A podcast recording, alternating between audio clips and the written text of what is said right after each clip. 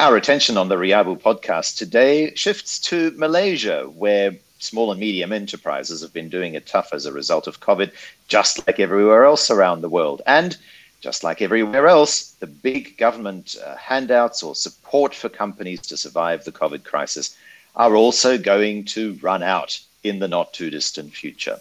In October, the six month moratorium on loan repayments will end. Uh, 90% of the 15,000 member strong SME Malaysia grouping apparently took advantage of these loan moratoriums. But even though business has been open again since May the 4th, the question, of course, is whether those companies are able to make enough revenue in order to pay off uh, those loans once repayments have to kick in again. Um, and at the same time, if the bank loans uh, weren't going to tide you over, well, there's always the loan sharks, right? The what you might euphemistically call the informal lending sector. But when loan sharks charge upwards of 2.75% a month, which works out to 33% a year before you reach for the calculator, you can see that a lot of Malaysian small and medium enterprises are in big trouble. Simon Littlewood joins me once again to kind of mull over what you know people simon people talk about the second wave of the virus. Actually it's the second wave of the economic decline that it looks like we're heading towards. Yes i mean irrespective of what happens with the virus and uh, many people as you say think there might be at least two waves. Um, what we're reading here is the recognition by smes that government help uh, will end. Um, and the fact that explicit fact explicitly recognized in this that some companies are actually deferring the day of insolvency by relying on soft loans and the government limitations on the requirement to pay loans. Those limitations in uh, in uh, Malaysia last six months. I think I'm writing saying that in Singapore they currently only last three months. So it'll be interesting to see whether the government policy in uh, in Singapore will change um, as we continue to suffer the effects of COVID 19. In a previous podcast, Simon, you were commenting that once a privilege had been granted, it's very hard to take it away. Uh, people simply get used to it. So, uh, but on the other hand, they can't possibly have loan moratoriums indefinitely. At some point, the buck will have to stop, right? Well, you say that. I mean, I, I think the point, you know, the point is that, that the it's the political cost of taking them away once people get used to them. So, if we assume that the requirement is for some kind of continuing government support in order for a large number of SMEs not to become insolvent, then the political cost of taking that support away uh, is the cost of large amounts of unemployment, the SMEs being the biggest employer in both Singapore and Malaysia, um, and um, and also potentially a serious hit to the housing market, since most SME proprietors, 70% in Singapore, borrow money with the security of their home at risk. Yeah, so um, so the political price would be quite high. Um, that doesn't really solve the problem. The problem is there's no revenue coming in. So uh, if there's no revenue coming in and the government's putting money in my bank account and I don't have to repay my loans, I keep going. I do what I can to cut costs. But at the end of the moratorium, when I've got to start making all these payments again, unless revenue is substantially recovered, bearing in mind that these liabilities are accrued, they don't go away. It's a, a, moratorium, which means you don't have to pay me now, but you will have to pay me in three months or six months or whenever the moratorium is lifted. Um, what happens then? Um, that's very, very difficult, and I'm not sure that politicians have really got the answer to that. Yeah? Well, let's let's take the the example of the hardware stores, where sure enough, you know, as a result of everybody being at home, we've all had a lot more time to look at the cracks in the ceiling. We've all had a lot more time to consider the hinge that needs fixing and whatever other DIY requirements you might have around the house. But that only makes up 30% of hardware stores' uh, takings. Now, I grant you, retail is because they don't issue invoices usually. Um, retailers are, are not usually the focus here at Riabu. But 70% of their revenue comes from the construction sector. So, does that not mean that instead of continuing moratoriums on loans, perhaps the, the answer is pump priming of certain sectors, which will then result in demand for SMEs products and services. Pump priming construction so that the hardware stores, for example, sell more cement.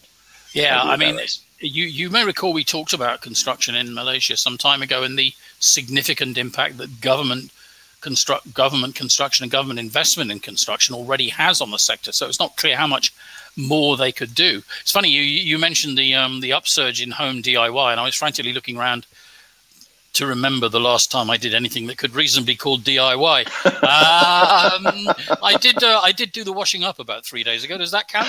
Uh, did you do it yourself? Yeah, no. Um, oh well, then then that doesn't count. Well, I, okay, damn, I should have. Should have. Yes, of course I did. Um, but um, yeah, uh, so so I'm sure that people are. I know people are doing DIY because I hear about it. Um, and um, look, um, it's very difficult because.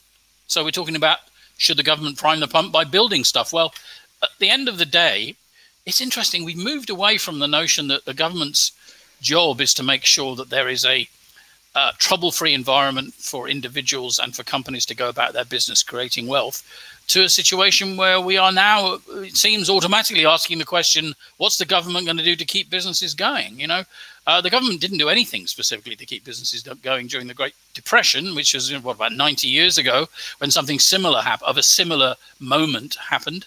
Um, so this is an interesting notion, and and when you're doing this, of course, unless you're relatively wealthy like Singapore, what you're doing is you're borrowing money against the future, and this money has to be repaid by taxpayers in some shape or form. So there's a really serious question around how much government should actually be investing and whether or not they shouldn't let the chips chips fall where they may. You know,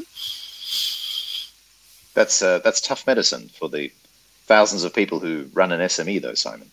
Um, it is tough medicine. Um, I think that one has to be realistic, though. I mean, I, w- when we talked before, uh, what we what we said, and I think this is this holds good now, is that there, if we think about it in this way, there are some companies that are simply holding on because they are being granted a moratorium but will not be able to sustain their businesses once the moratorium is taken away. There's really no benefit to the com- country or the taxpayer to sustain those enterprises because taxpayers' money is being used to support enterprises which are going to go bust anyway, owing a pile of money in most cases. Um, but there are many who, for whom this will help to tide them over. Those are the ones that should be embraced and preserved. Um, and I think the challenge is to differentiate between the two. Yeah. Okay, well, let's pluck this apart a little further. If you if you're going to say that the SMEs that are destined to fail should be let to fail, as a capitalist system uh, usually uh, portends, then you know a lot of the government assistance of unemployed people is to get them back into work. Well, their work may not be very profitable right now, but at least they've got some. So rather than forcing them into unemployment and then rescuing them from unemployment, isn't it a much better shortcut way to just rescue their businesses so that they stay yes, in employment? If there is a if there is a business at some point in the future which is going to make money, and that's really the point. Um, you know, in some sectors, big chunks of the market will simply disappear. Hospitality will never quite be the same again. Um, you know, food and beverage will not be the same again. Hotels will not be the same again. Uh, airlines will not be the same again um, there will be significant changes in the way that people take their holidays and where they stay and, and how much money they spend. These things are not going to come back, or if they do, we're talking probably years, if not decades. So sustaining those industries um, raises a serious question. You're, sustaining something that really has no medium-term future. So um, if I were to do, you know, I you could take it uh, back of an envelope, figure out uh, figure out where the changes are, which industries are not sustainable, and which ones are sustainable, and a government strategy to invest in those, that is, industries that are going to carry on and possibly grow, would make sense. Okay, so let's turn our attention to the practical end of this conversation. Let's say you are one of those businesses. You've been without revenue for a couple of months, or perhaps revenue has simply not bounced back anywhere near the levels that you were uh, uh, enjoying before the COVID crisis struck. You're standing in your office, perhaps you've already furloughed or let go of some of your staff, maybe they're on, on already on reduced salaries. You're looking around the office. What else should you be doing right now? Well, uh, you know, I, I before we um, we started recording this podcast, I um, was looking over Riabu's excellent credit policy advice that we give to small and medium sized enterprises, and you'd be amazed how many enterprises of every size leave the business of getting paid uh, to much later in their discussions with customers, so that you end up with an unpleasant discussion long after the invoice should have been paid but hasn't been paid. If you if you're not already doing it, there are significant things that you can do to alter the effectiveness with which you bill and collect revenue.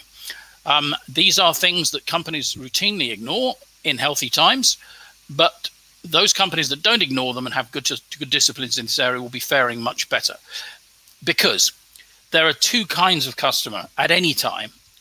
The balance has changed slightly since things became difficult, but the reality is one type of customer is a customer that though he may be struggling still has money and is paying some suppliers every month. The other the other type of customer is a customer that cannot continue because they are effectively insolvent, but they're but they're basically keeping it going as long as they can. Well, that second type of customer you don't want to be doing business with. You want to be friendly to their cause and you want to do what you can to help them, but at the end of the day, you don't want to increase your risk. As far as the first type of customer is concerned, your requirement, if you're a small and medium sized enterprise, is to manage your relationship with that customer from the get go in such a way that you're one of the, you're one of the suppliers whom they pay in a timely fashion.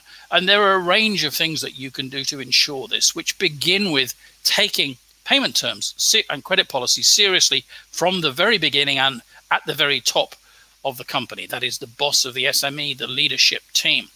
Uh, you'll be amazed how reluctant many business leaders are even to engage in a discussion of payment terms and receivables. And the consequence of that is when it comes to collecting the money, you're at the back of the queue when it comes to getting paid. In other words, use the current time to restart on a different footing. If every if the, if your whole industry is already going to be different, you might as well change your processes to get paid on time at, before you head into that. Well, to use an un, unpleasant hospital uh, metaphor, it's triage, isn't it? The ones that are, aren't going to survive, you are compassionate, but you put them to one side, and the ones that are going to survive, you do what you can to sustain them. Um, and that's essentially what we should be doing now, rather than randomly trying to keep everybody alive in the vain hope that somehow everyone will make it through because they won't. Look, in Singapore, we have the data. Record numbers of SMEs year on year were firing for insolvency even be- even before COVID happened. Um, we haven't seen the numbers because, of course, there is a moratorium on rent payments and other things in Singapore. What are those numbers going to be in the fourth quarter of this year or the first quarter of next year? You know, minus intervention, they're going to be very, very high indeed. Yeah. The important thing is if you're supplying to them, to cut your losses with those that don't seem likely to make it, and to strengthen your relationship with those that seem likely to make it. Yeah. Of course, we wish all SMEs the very best. We hope you will pull through this crisis as best you possibly can, but also take the opportunity to relook at how you've been uh, running your processes in the past and make sure that you come out of this better than you went into it. Thank you, Simon, and looking forward to our next podcast. And if you'd like to join us on the podcast or you have some comments, some contributions, maybe a question that you'd like us to address, drop us an email service at riabu.com. Thanks, Mark.